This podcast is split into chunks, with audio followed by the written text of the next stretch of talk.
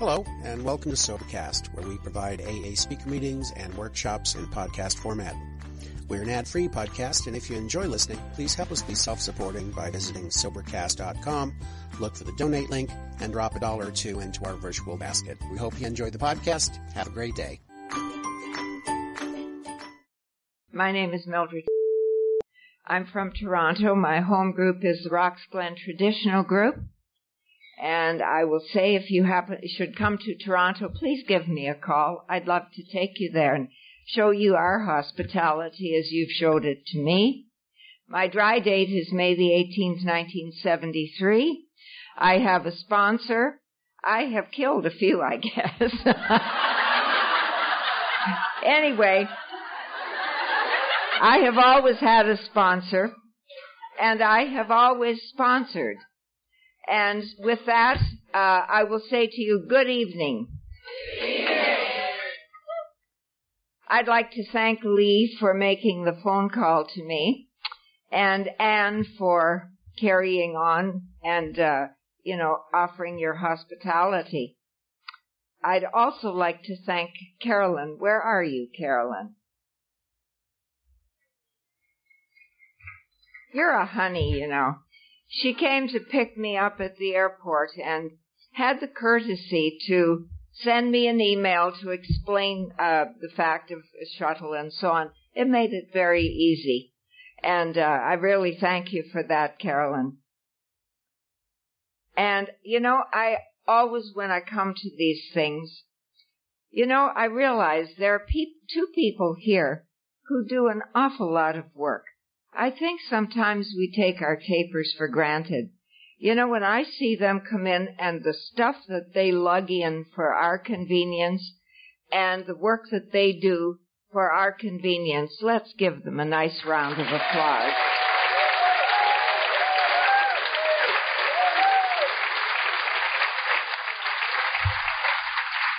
John, there's been a lot of talk about people wanting a Lee in their life. I'd be happy to have a John in my life.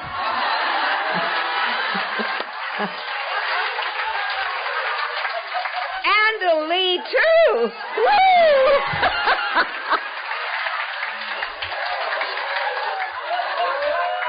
Could be a very good trip. okay.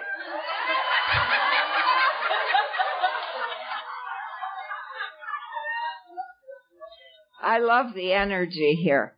And I must say, I love being with a bunch of women. And that in itself is a miracle, because I didn't start out like that. I came to Alcoholics Anonymous the first time in 1966. And um, I was excited. I left home in the early 50s. And when I left home, uh, my father said, say goodbye to your brother because you will not be seeing him again the doctors say he is dying. Now you have to remember, you know, recovery has become a household word. You know, we hear it on television, we hear it all over. In the early 1950s, it wasn't around. The American Medical Association didn't declare alcoholism a disease till 1956. And so the doctor said it's his liver, it's his stomach, it's whatever, whatever. And so I said goodbye to my brother, and about two years later, my father called me, and he said, Your brother isn't going to die. He said, Something amazing has happened. He said, Actually, it's a miracle. Your brother didn't have all those diseases. He said, There's a new outfit has come to Saskatchewan. He said, It's called Alcoholics Anonymous. And he said, They have done what, he said, I don't know what this is all about but they've 12 stepped him. He's an alcoholic. He has stopped drinking and he's been transformed. And damn, that was a big word for my father to use. when he said my brother has been transformed, I paid attention. My, I could tell my father was pleased. He said, you know, your brother doesn't drink anymore and he works. Which was a very good sign for my bro- for my father. And he said, you know, he, he goes with some of the others to sit in the hospital. They had a room like Sister Ignatia used to do in Akron, and they would sit with wet drunks there. That was my introduction to Alcoholics Anonymous. So in 1966, when Dr. Hoffer intervened in my case and said I should go to Alcoholics Anonymous, I was excited. Did I need AA? I sure needed something.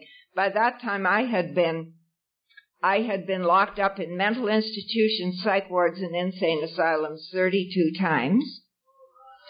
I had uh, been tied to the bed, and it wasn't with Good Time Charlie, believe me. They would put me in straitjackets. I was no stranger to cold water baths.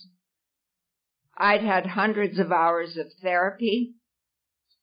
Um, I had been in a convent for 15 years. None of that fixed me. I even married my psychiatrist and that didn't fix me either. See, I always know how sick a crowd is when they laugh at that. Very sick. did I want AA? Sure I did, but I wanted it on my own terms. See, by that time, 1966, I was already in what we would, the book calls a state of pitiful and incomprehensible demoralization. And, uh, how did I get that way? See, I talked about it this morning, not in detail, but I had a retarded, they called her retarded. She was injured at birth is what the truth was. And she couldn't learn as fast as the other kids. And at that time, the school system didn't know what to do with, they didn't have the means in place as they do now to allow people to learn at the rate that they can. My mom and dad were not educated people. They didn't know. They did what their hearts said. They looked after her. They protected her. She knew she was different. The kids in the community made fun of her. Her name was Dorothy. They called her Dumb Dora and she cried. She knew she was different and she, she hate, she didn't, yeah, I guess she hated. She'd cry at night. She was 16, I was three, and she'd crawl into bed with me and she'd say, Mildred, why was I ever born? Why didn't I die in the cradle? That was my introduction to the world. And I used to cry with her. You know, and I've often said, if you had taken the two by four and smashed me across the back, it wouldn't have hurt me as much as that crying. And so I, I became the fixer. Now, we were Roman Catholic. We, there were ten of us. I was the baby. I was much younger than my brothers and sisters. And so, um, I made it my business to try to get my brothers and sisters. I knew they loved me. I was their pet. I knew they loved me, and I thought that all I had to do was tell them what they should do. They would go, they would treat Dora the way I told them to, and it would all be simple, isn't it? Well, try it. You see, in those days, we didn't talk about that stuff. You know, in all the years, we never ever discussed Dora's situation in terms of how we felt about it, what we could do about it. People didn't in those days. Now we do it on public television. But then we didn't do that. And the conclusion I made when Dora didn't get fixed, Dora continued to cry was, I'm not important. Nobody cares about me. And I became very afraid because I realized something when you've got a problem, you better, you better make sure you don't get problems. Because when you got one, nobody helps you. Somehow or other, it just doesn't work that way. So the way to go is to make sure you don't get problems. That's where I got filled up with those old belief systems that I didn't understand. Now we were Roman Catholic, went to church. And I never heard that God was mean. I heard the priest say that God was love and God was power. And by heaven, I had my solution. I'm going to tell God what's going on. And when I tell God what's going on, then He's going to fix it and everybody's going to be happy. Well, the truth is God did fix it, but just not according to my desires. See? And so I became confused because I didn't turn against God. I just felt he was a useless twit. Like, what's the point in having a God in your life if, if that God with power doesn't do anything for you? I didn't fit. I didn't fit with my brothers and sisters.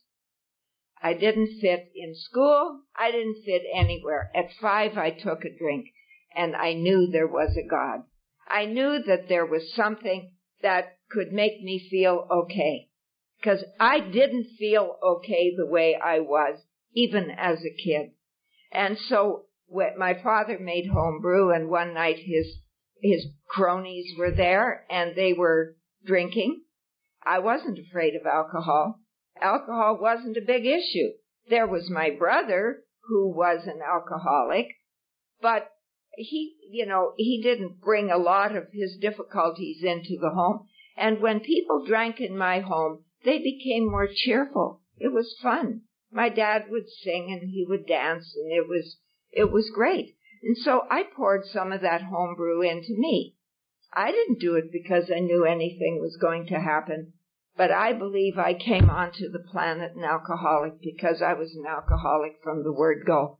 It's interesting the way Dr. Silkworth talks about it. He says we're restless, irritable, and discontent until we can again experience ease and comfort that comes from taking a few drinks. See, he doesn't say we're restless, irritable, and discontent until we can drink alcohol. I didn't come onto the planet crying because I was a quart short. You see, what the alcohol did was, you know, and I explained that this morning. It, it made everything okay, almost instantaneously. And that's what I chased for the next 35 years. And I have to tell you, in those 35 years, there wasn't really much that I didn't do to get a drink. And it took me right to a park bench I didn't grow up in a family that lived on a park bench. I grew up in a family that had dignity, that had integrity, that people that were respected in their community. That's who I grew up with. And the convent certainly didn't teach me about park benches and Skid Row. And didn't expect that that's where I would wind up. You know, I'd like to tell you that my story is the story of somebody who drank too much. That isn't really See, Bill, Bill is clear about it. It's just a statement in there. But in the step four writings, he says alcohol is the symptom. He doesn't say it's the problem. It created problems for me because it was such a great solution. I felt okay and for many, many years I functioned when I drank. You know, yeah, I drank too much and I'd hide that but when I, you know, when I smoothed out, I behaved better. People seemed to like me and I seemed to like people. And as long as I didn't, because I, I didn't get violent when I was starting to drink. And so, you heard that. Anyway, I didn't fit. And I knew how I could feel okay. So I started stealing booze right off the bat. I started finding ways that I could get booze. Obviously, when you're five and six and seven, you drink different than you do when you're 37. But the fact was, and you know the person who saw it and who talked to me about it was Dora. She'd shake her fist at me and she'd say, you're going to become just like Henry because, you know, she knew that he drank too much. I didn't fit at home. I didn't fit in school. My parents sent me to a convent finishing school. I didn't fit there. When I was fit, finished with high school at 15, I wanted to go to, I wanted to be a lawyer. I thought that would be a great, you know, uh, career for me. But I didn't go. You know, for years I couldn't tell the truth about this. I didn't go because I was full of fear. I was raised on a farm. And, you know, we didn't have television. I knew nothing of, of the big world. And, but what I did know was this. If I'm going to do that, I'm going to go into a place, I'm going to have to go with people I don't know. I'm going to have to go to the university. I'm going to have to do all kinds of things that filled me with fear, and I wouldn't do them. See, the book says, uh, how does it word it? It talks about all the things we've lost because of fear, and that our lives are shot through with this fear. Mine certainly was. And so I hung around for two years, and then at 18 I decided I'm going to a convent. See, I was giving up on humans fixing my life. I didn't feel okay. And so I thought, maybe if I go and do this thing, I'm going to take those vows of poverty, chastity, and obedience, and I'm going to dedicate myself to sacrifice and all that. And then I'm going to do God's work, and then God's going to do my will. That's a good way to go, don't you think? Well, it would be nice if it worked that way, but I don't believe that. I was drunk the night I entered and they took me anyway, which probably says as much about them as it does about me. and I was there 15 years. Uh, people are always curious, how do you stay drunk? And I always say, are you an alcoholic? If you're a red-blooded alcoholic, you and the booze are going to meet, guaranteed. I think you could put me on Mars and I'd be drunk. I'd find a way to do it. Um, I always had all the jobs in the church, and if my supplies that I used to have delivered to the bell tower of the church, if they were getting small, then I would uh, drink mass wine. And if I drank too much, I'd go and sit in the confessional and sleep it off, and everything was great. In January of 1966, I had a very enlightened Mother Superior, and she called me and she said, Sister, she said, I don't think you're happy here. See, in all those years, nobody ever challenged the fact that I drank and that I had all kinds of stuff hidden under my mattress. That Mother Superior knew. I guess, you know, in those days, you have to remember, people weren't knowledgeable. And so what she saw was Mildred isn't happy and she said, would you like to leave? Well, yeah, I'd like to leave. But when you are raised the way I was and indoctrinated, you know, I believed in those days in a heaven and hell beyond the earth. And I, we were told that if you take final vows, then if you leave the church or you leave your, you know, your convent, you endanger your immortal soul. Well, if you really believe in, in that stuff, you're going to think twice before you do that. Anyway, Mother Superior and I wrote to Rome and I got my dispensation and I remember very clearly standing on the convent steps and it was January 1966, January the 10th, and I felt okay. I'm okay. I'm no longer Sister Mary Eugenia. I had signed my dispensation. I had my secular clothes on, and I had been dispensed from keeping the vows of poverty, chastity, and obedience. Had fiddled around with those a bit anyway, as the need arose.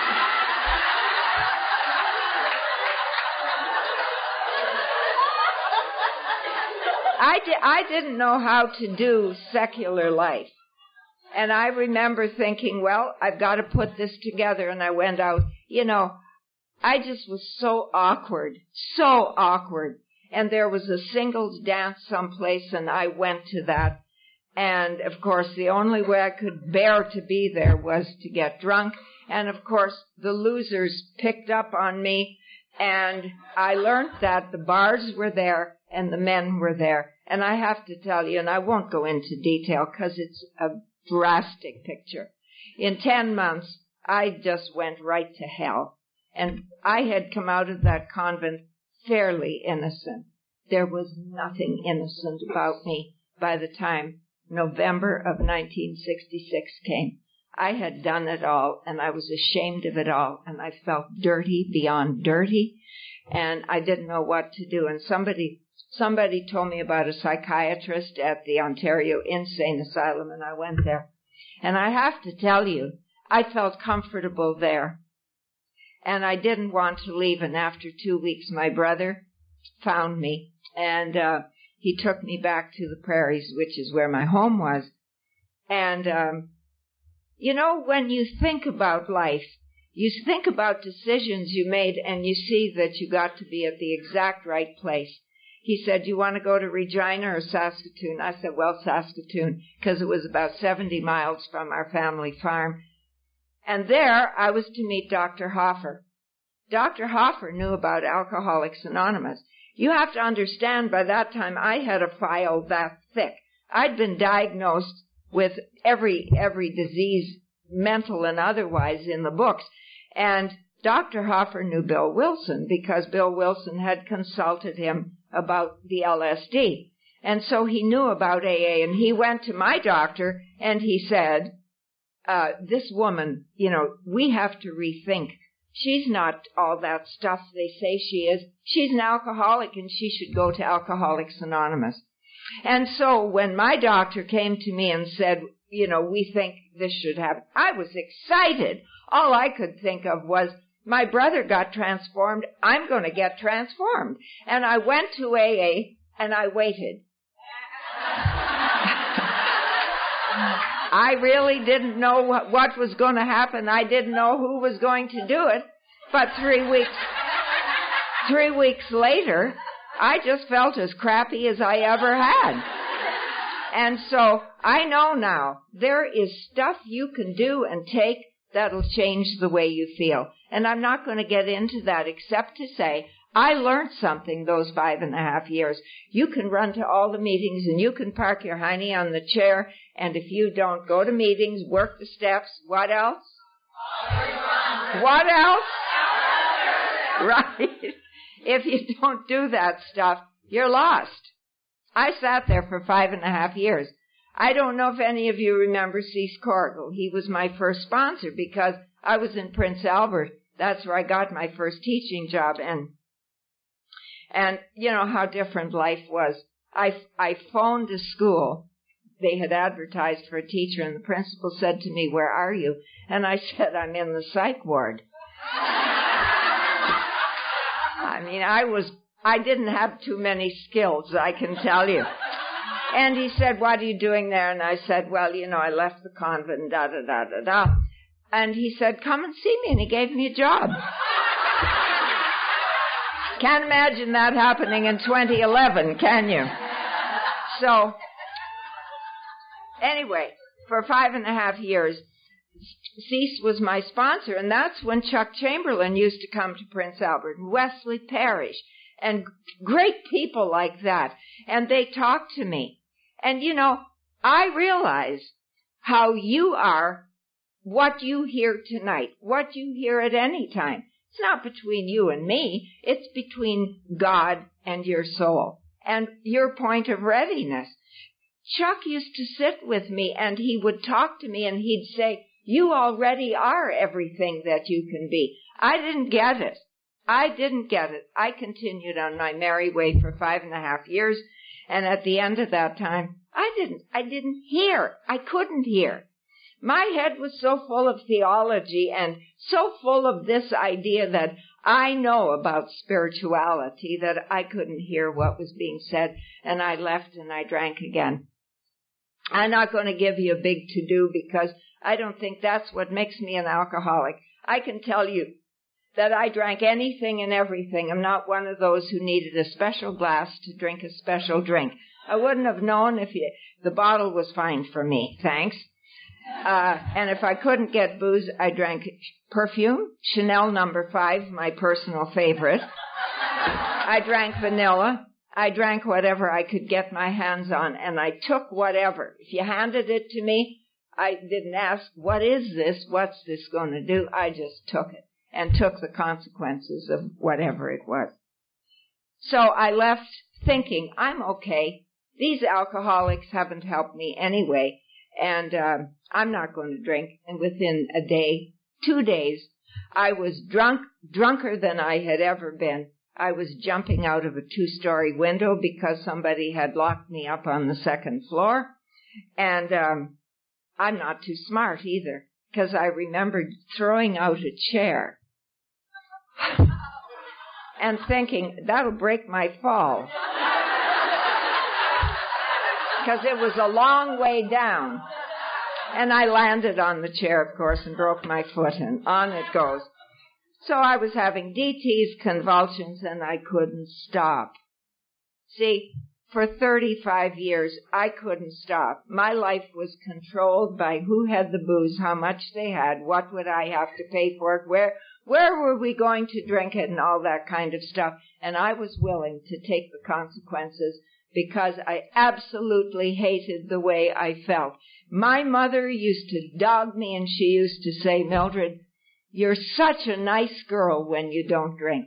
Well, the point was, she wasn't having to call somebody because my father was dead by this time. She wasn't having to call somebody to pick me out of a ditch.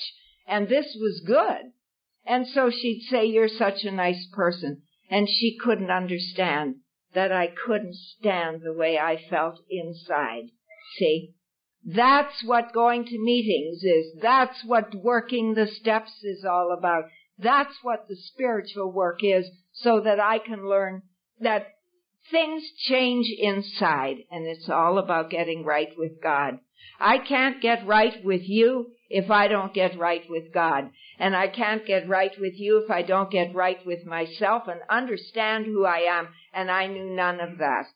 See, so a head full of theology doesn't do it.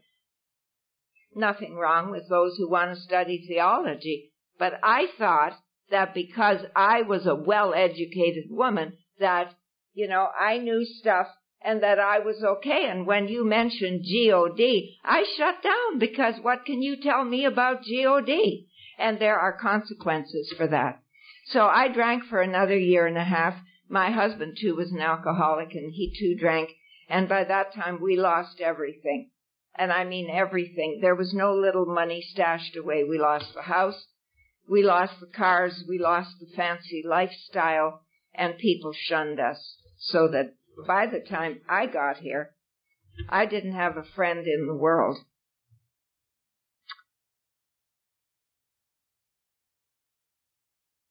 I never want to forget that period of my life because it was a life without without God. And um,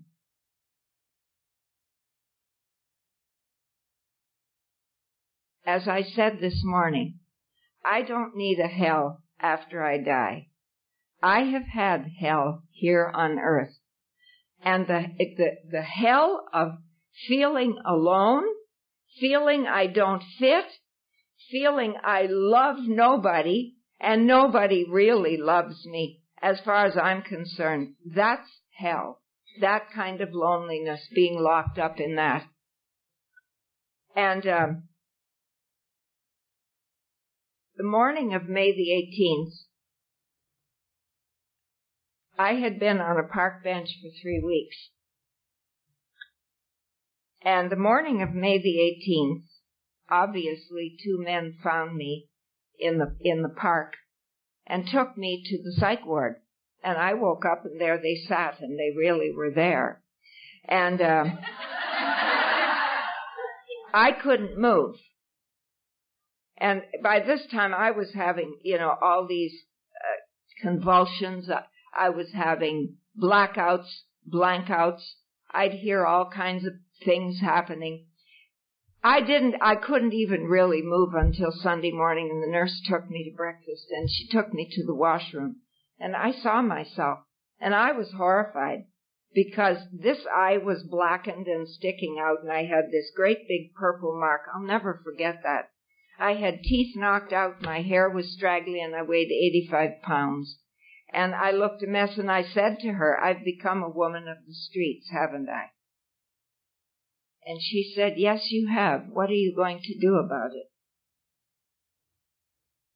She took me to breakfast and then back to my room. And I remember standing there trying to figure out my options. Like, what am I going to do? I have no money.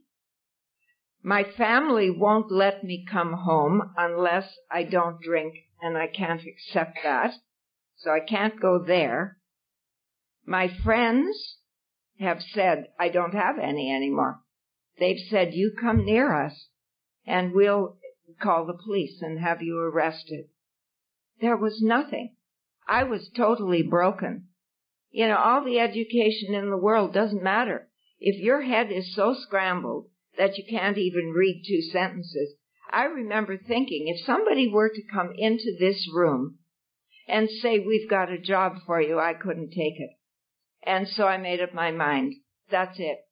I'm going to take my life and I knew how to do it. I'd been around psych wards long enough. I'd heard enough. I knew exactly where I was going to go. I knew exactly what I was going to do. And I called and I remember just feeling totally indifferent inside.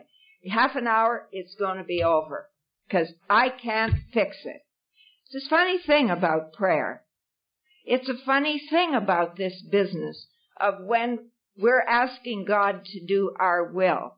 God let me be sober. God fix my life. God fix Dora's life. God do this and nothing happens. See, I realize today I live in God's world. God doesn't live on my terms. And that morning, my prayer, I didn't call it a prayer. I don't know how to do life. I'm done. I've tried everything I can. I don't know there's a person on the planet that I could manipulate that could give me anything would want to. I'm out of here. And then it's done and whatever's on the other side, so be it. And I called the nurse to get my clothes and she went to get my clothes. And as she was gone, in a heartbeat, it was as if a giant hand reached into me. I was 40 years old and, uh, I, you know, the last, I, I hadn't drawn a sober breath if I could draw a drunken one. And in a heartbeat, that compulsion and obsession was taken away. And I stood there. And as I stand here, I still remember that morning because I didn't know what had happened. But I remember thinking, I don't have to drink anymore. That's done. And you know, I didn't call that God. I didn't know what had happened. All I knew was in amazement, I don't, I don't have to drink. And I remember saying, whatever you are, whoever you are, I don't know how to live sober. You'll have to send me somebody. And if you do, if these words are emblazoned in my mind, if you send me somebody, I'll obey. And as I said it, there was a rap on the door. Honest to God, I still get goosebumps. You know, sometimes I need to go back to that and remember my powerlessness and when I was willing to open the door, somebody tells me somewhere in the book it says if you open it a crack, God can fling it open. And that to me was what happened. I opened the door and a man stood there and he said, I saw you at breakfast. Can I help you? And, uh, he said, are you alcoholic? And I said, yes. You want to make something of it? And he said, no. Said, I came to offer you help. And two days later he came. You know, we're a lot of good people in here, aren't we? We're a lot of good people in A who want to help others. But you know, I have found a lot of good people who have played a significant role in my life, and he was one of them. He wasn't an alcoholic. He just knew that there was a hospital treatment center. 1973, that was unheard of. Dr. Bell had started this place, and he took me there two days later, and I had an interview, and the nurse said, yeah, you need treatment, but she said, you have no money, so we can't keep you. And as I was leaving in further despair, I hear this booming voice say, you keep her here and give her a bed. And I got a bed and it was the perfect place for me. It was a place where they didn't push God and they didn't push AA. They did the therapy routine and they fed you and you had a little relaxation And of course, the inevitable Jitterhouse romance came up. And uh, when I left, I had some hope. They gave me enough money that I could get a room on Skid Row, and the psychiatrist there who had looked after me. That was my one thread of hope. He said, I want you to come and see me once a week. Because I was not going to AA, and I went down to Skid Row, and that's where I lived. And he had said to me, get a job. And I went from door to door and knocked on doors for two days saying, is there anything I can do for you? And finally a man said, I have a factory. And he said, if you'll come and sweep the factory, I'll give you, and I forget what it was. It wasn't enough to have a luxurious life. That I can tell you. There were days there was no food in the fridge. It's a funny period. I'm using the wrong adjective. It wasn't a funny period. It was a powerful period because I, I put one foot ahead of the other and I kept on breathing. And once a week I went to see Dr. Maharaj and he would tell me, it's okay, Mildred, you'll be okay. I don't know how, but he said you'll be okay. And he was my hope. And he, in a sense, was my, my contact to the universe. And at the end of six, about six months, I was in the institution one day and a man said to me, do you want to come to a meeting with me? Well, men weren't exactly lined up to date me. So I went, I didn't know what meeting we were going to, and it was a meeting of Alcoholics Anonymous. And it's amazing how things happen. I remember not a word that was said there, but what I remember was people. And I remember they seemed to be standing in groups and they seemed to be liking each other and they smiled at each other. And I remember thinking, I wonder if I could ever have a friend. I wonder if I could, if I came here, if I could ever be part of a group like that. I didn't have any hope that that would happen, but I started to come and I fell in love with Alcoholics Anonymous. And I got a sponsor. She had blonde hair, a white suit, and gold earrings. Beautiful qualifications for a sponsor. She was perfect. God never makes a mistake. She was perfect. I couldn't understand very much, but she used to say, you can stay sober despite what anybody does or says, referring to my husband. And then she would proceed to tell me what a bastard her husband was. I didn't care. She told me the truth. You can stay sober despite what happens. And so that's precisely what I did. I went to meetings and she got drunk. And there were two men at the group who cared enough about their own sobriety and me to come to me and say, you're too sick to stay here if you don't do the steps.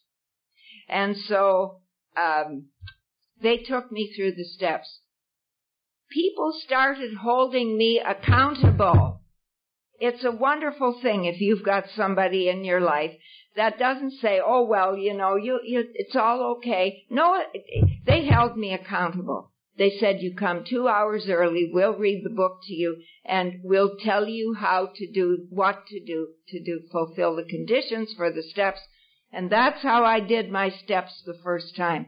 And the magic of it was the night before I did my fifth, they told me to sit down and read my fourth step to God and to myself, as the book says. And I did it and the light bulb went on. I was 41 years old by this time, and I had never had a thought about how my stuff had brought on the life experience that I had. All these psychiatrists and counselors, and I'm not blaming them, but we discussed how the world had impacted me. It wasn't me. It was the Pope. It was Mother Superior. It was all, it was Dora. It was my mother and dad. It was the farm. It, we always, we figured out how it had impacted me. Well, you know, I've never gotten better because you've changed. And when, that night when I read that fourth step to myself and to God, the light bulb went on. You're in the middle of this mess. and you rolled off my back. I didn't understand it, but I knew that you were not my problem.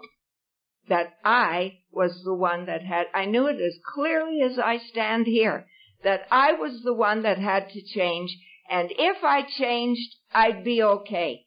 I don't, you see, God's grace, I believe, is, is available to us all the time. I don't believe that grace is an unmerited gift. The problem with that idea is if there are unmerited gifts, then there are merited gifts. And I have to say, what have I merited? What have you merited? See, I think everything is a gift. And I think that's what grace is. It's the activity of God that's available to us at any time when we allow that to happen.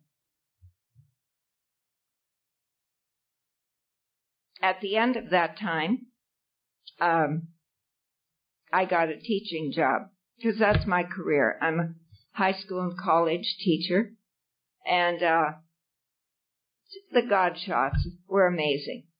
My first sponsor had gotten drunk, and I had met a man in the program. Don't get any ideas. He was he was strong. I can't. He radiated strength, and he was about fifteen or sixteen years sober.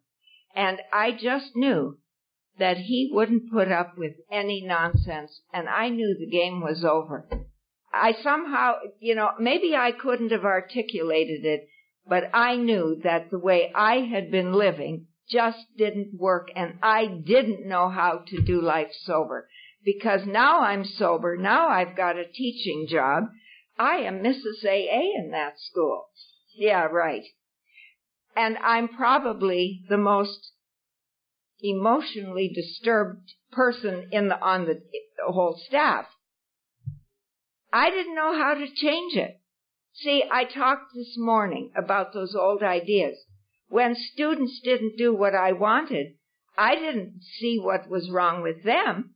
It was like the rock being thrown in my pond. And what I would hear is, you're not important. They don't care about you, etc. And I would go mad. See, and I would yell and scream and carry on, and I didn't know how to, uh, how to move on in my life. The people that have done me the greatest favor are the ones who've told me the truth. And he was the one, he was always kind, but he was firm. I always say he had a size 16 boot, and he didn't hesitate to apply it to my backside. And I'm very grateful to him because he really helped my life to come together. And he kept me on track. I owed piles of money. I had cheated and lied and all kinds of stuff. And uh, so he said, I want a list of what you owe. And I want a list of what you're paying back. And so that's what we did. I didn't have fancy clothes. I didn't have a fancy car. I didn't have much furniture at all. And when I'd say, Can I buy this? he'd say, Pull out the list. Have you paid that back? No. Well, then I guess there's no point. That gets done first. And he kept me on, on, he showed me something. He also insisted that I go back to university because I was in a new field and I went to him once and I said, I feel so incompetent. And he said, that's probably because you are.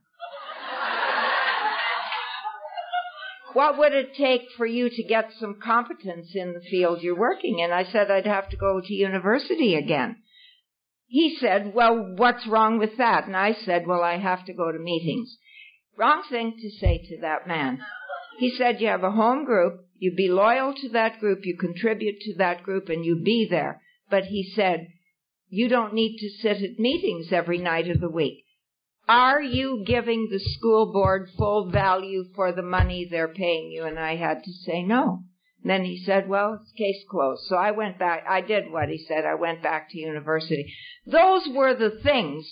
I had to challenge my fear. I had to do some of those things. And he was wise enough to see, left to my own devices, I would have just, you know, I got to go to meetings and I got to do this.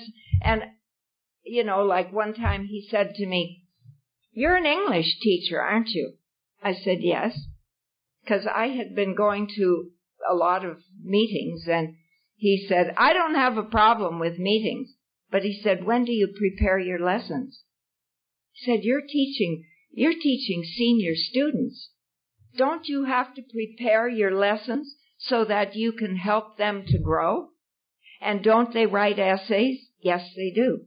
Don't you mark those essays? And I had to realize I was giving those essays a very cursory uh, response instead of sitting at home at night and, and doing. So he taught me some valuable lessons. Seven years I'm sober. The debts are paid off. And I'm thinking, now I gotta invest.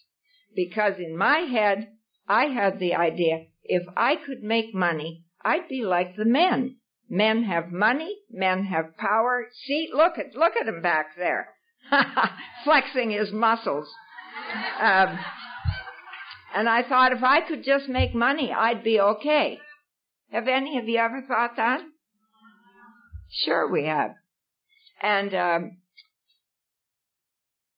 he took me to his accountant, and his accountant said, You don't have any money. You don't have anything to invest. Within 10 days, I had bought my first house. I won't go into the details of that, and I didn't cheat to do it either. But I found the right people. The right people, a teacher said to me, come on over. My, my boyfriend and I are buying houses. And I said, well, no, you, she said, you come over. And she showed me a process. And I was to buy many houses in the next 10 or 12 years. And I became really quite wealthy through that process. I say that because was one more of the lies that I grew up with that if you have money, you're okay. Yeah, I know. I like having money. I like being able to do things and go where I want to go, etc. But it doesn't solve what's in here. And so those first 20 years, as I said, I was a good member of AA. I was a decent human being, the best I knew how to be. I was buying and selling houses. I was teaching. I was starting to speak at conferences and so on. And I had a rich, full life and I had lots of men in my life and life was good. Except it wasn't okay. I sat at meetings and I saw everybody else. They looked okay. People would get up here and say, you know, I got sober and it just gets better and better. And I'd think, good for you. What's wrong with me? It's not getting better and better. See, then when I was sober 20 years, See, I think everything just happens just right. You know, like I said this morning, Tom Ivester said, I heard him say years ago, the ideas that I had about the way my life should go, they all went up in smoke. But I recognize that there's a power that has guided me through my experiences, and that's what I have to say. I needed those 20 years I needed the years to sit here and say, why are you seeming to be okay? And I don't feel okay inside. And then one day, I was at a conference and a man spoke about the bondage of self. And he said, you know, he said, I'm 28 years sober now. And he said he had started this business and the business just didn't seem to take off. And he said he got somebody to help him and he realized that in childhood he had taken on these old messages of I don't deserve, I'm not okay, etc. And that was the energy. You can't, I can't get away from that because I believe that one of the things I'm here, well, the thing I'm here to do is to take my relationship with God seriously. You know, it's one thing to be sober but how am I growing in God consciousness? And if those old messages that I talked about this morning, if they are running my life, if that's the energy that I put out, that's what I'm going to get back. And you see, he said, as he began to realize, he said, I'm a God being. That to say I don't deserve doesn't fit. If I truly believe that I'm a God being, Why shouldn't my business go well? And he went on and he talked about that in the third step prayer where it says, relieve me of the bondage of self. And he realized that the bondage of self for him was those old ideas. And I went running up to him after the meeting. And it was through that that, and then my friend Ted reading that portion to me from step eight. And I found the teacher who helped me to see what the old messages in me were. Because it wasn't that people didn't like, I don't think it was they didn't like me. They just couldn't trust me. Because you see, if you triggered an old message in me like, uh, I'm not okay, nobody loves me, I'm not important, etc., you'd meet me and you'd get a different, you'd get a different Mildred. You never knew who was going to show up. And you see, so at, I got that, that piece of information that I talked about this morning, and that saved my life. People would say to me, what have you done? You are so different.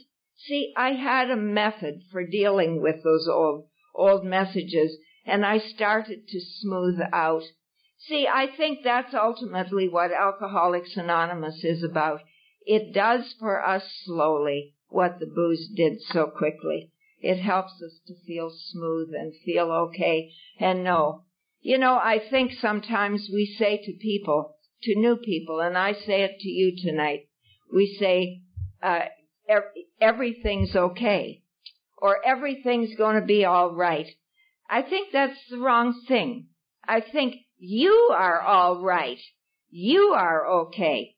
Life is going to go on. People are going to die. People get sick. Businesses are lost. You lose your job, etc., etc. Life goes on. And through it all, we can grow in God consciousness. That's what I think the deal is about. And so I changed, uh, 21 years, uh, I'm a little ahead of myself because at 21 years, I planned, I thought about suicide again. And I'm thinking, I'm doing everything I know how to do. I want to be happy, joyous, and free, but I don't feel that way. And I don't know how to stop the bleeding. Because I knew that some days I was nice and smooth and seemed to get along okay and other days you you got a different you got a different Mildred. And um I had another spiritual awakening. And I I knew it was going to be all right. I didn't know how. And uh about 3 weeks later Father O'Brien called. And I want to talk about that because he asked me to come and give a retreat I had never in my lifetime considered giving retreats. And I'm good at it. It's, I think, really what I came to the planet to do. And, um, but I'd never given one. So I put a retreat together and it was for 70 women. And I, at that point, I'm not still too crazy about women. And I finished the retreat on Sunday morning and I find myself standing there bawling, bawling in front of a bunch of women. I know how to use a strategic tear with a man to get my way, but to bawl in front of women, uh, uh, uh, uh. But I did, and I heard these words come out of my mouth. I don't have a friend in the world. I just feel lonely all the time. I have many acquaintances, but I am close to nobody.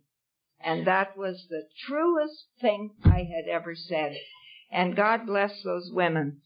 They came up afterwards and they, they nurtured me because the walls came down, the pretenses were gone, the defenses were gone, and I didn't know how to live. And that's when I believe I started to grow. That's when I really started to experience life. That's when I started to experience relationship. And I didn't know how to do relationship because I shut you out when I was five, when I started drinking. And I didn't know how to let, how all this could take place. You know, I, I think about this today. I don't even know how to describe it. I think about the days when I could sit in a room like this and feel isolated from everybody, compare myself, criticize you, find all kinds of things wrong instead of seeing. I'm on the planet just like you are. I'm one of the 6.8 billion. We're all doing the deal. We're trying to find our way to God, whether we're in the program or not in the program. We're all God's kids, and we're all trying. As one of my monk friends says, we're God seekers, and we're unhappy when we seek anything else, and I believe that.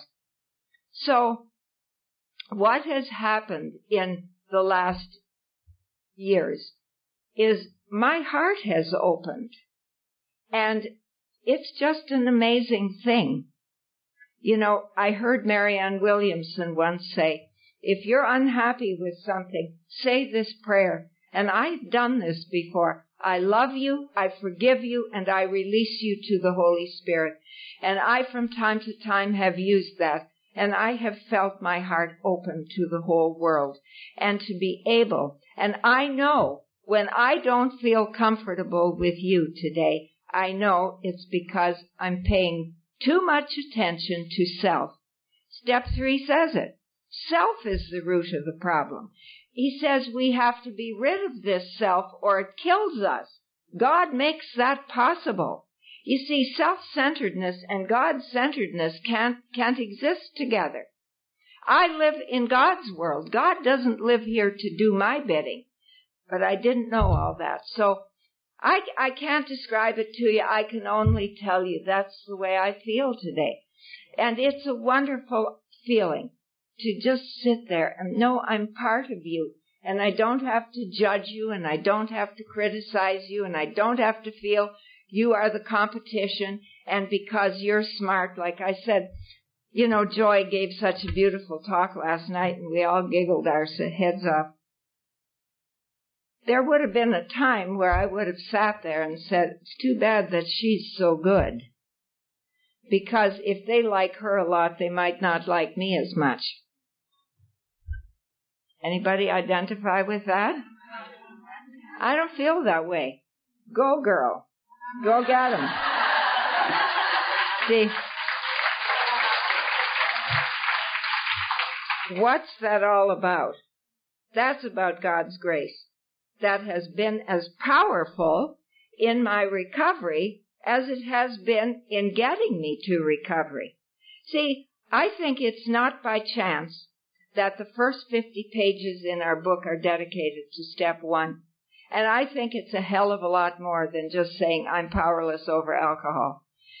I realize today I'm powerless over every, everything. I am a contingent being. I'm a guest here on the planet. I don't have any power. I don't need any power because God is unfolding my life. And as I can see, I've made the mistakes God has not. See, and that grace is available to us. Dora died. 1999. My brother-in-law called me and he said Dora uh, is in hospital. And again, Alcoholics Anonymous was there.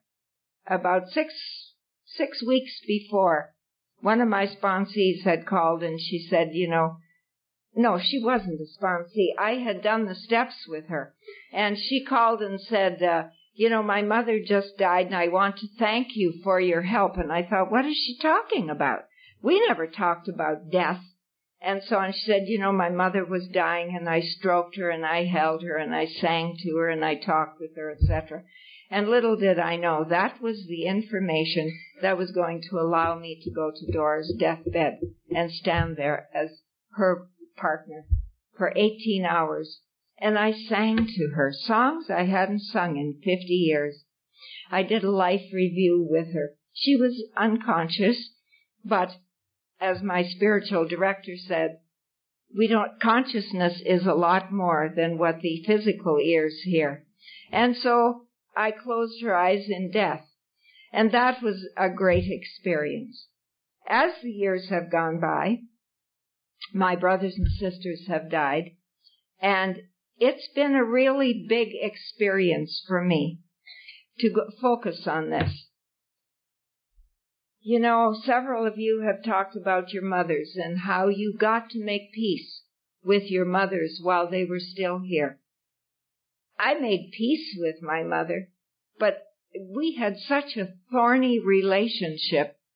It's one of the things that makes me wonder if we don't have past lives and that we meet people again, you know, that we haven't finished with because I can't explain it. My mother was loved in the community. She was loved by my brothers and sisters, and she and I had a thorny relationship. And I have had to do a lot of spiritual work, and I keep on doing that work. It wasn't about not, for, it wasn't about having to forgive her. It was just about coming to a place where I could feel comfortable thinking about my mother and coming to the point where I was, I began to wonder, what kind of person would I be today if my mother and I had been comfortable with each other? I don't know. I just think everything is in divine order and it unfolds as it should. I think one of the things my life has done for me, it has driven me to God. Because what I have found over the years, as those first 50 pages say, no human power can fix me. I'm not one of those who can recover on a non-spiritual basis. I'm not one of those who can stay here on a non-spiritual basis. And I'm not one of those who can grow here on a non-spiritual basis. Meditation is important to me. Spiritual reading is important to me. Practicing the presence of God is important to me. That's what enables me to live rather than from self to live from the what I who I believe is within me. Close with saying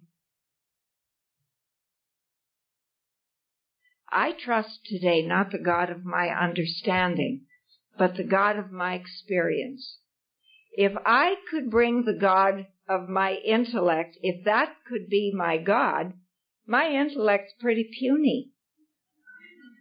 Heaven help us if that were God. But I'll tell you something. I have had an experience of God. And I'm not talking about a pink cloud experience. I'm talking about standing in that hospital room ready to go out and take my life. And in a heartbeat, the compulsion and the obsession being lifted.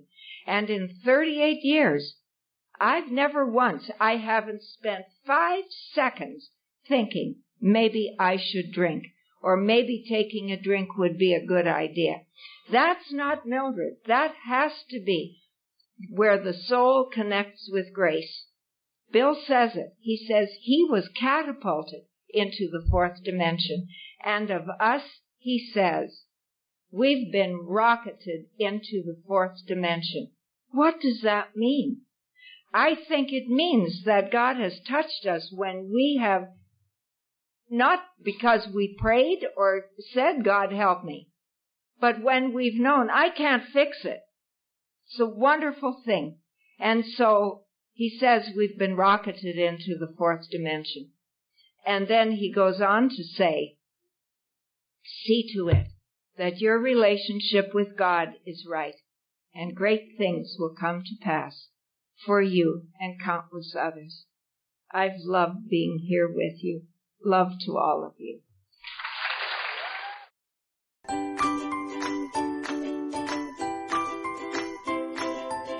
Thanks for listening. I hope you enjoyed the podcast. Sobercast is ad free, and we'd like your help in order to keep it that way. So if you'd like to help us be self supporting by pledging a dollar to a month, visit Sobercast.com and look for the donate links. Thank you very much.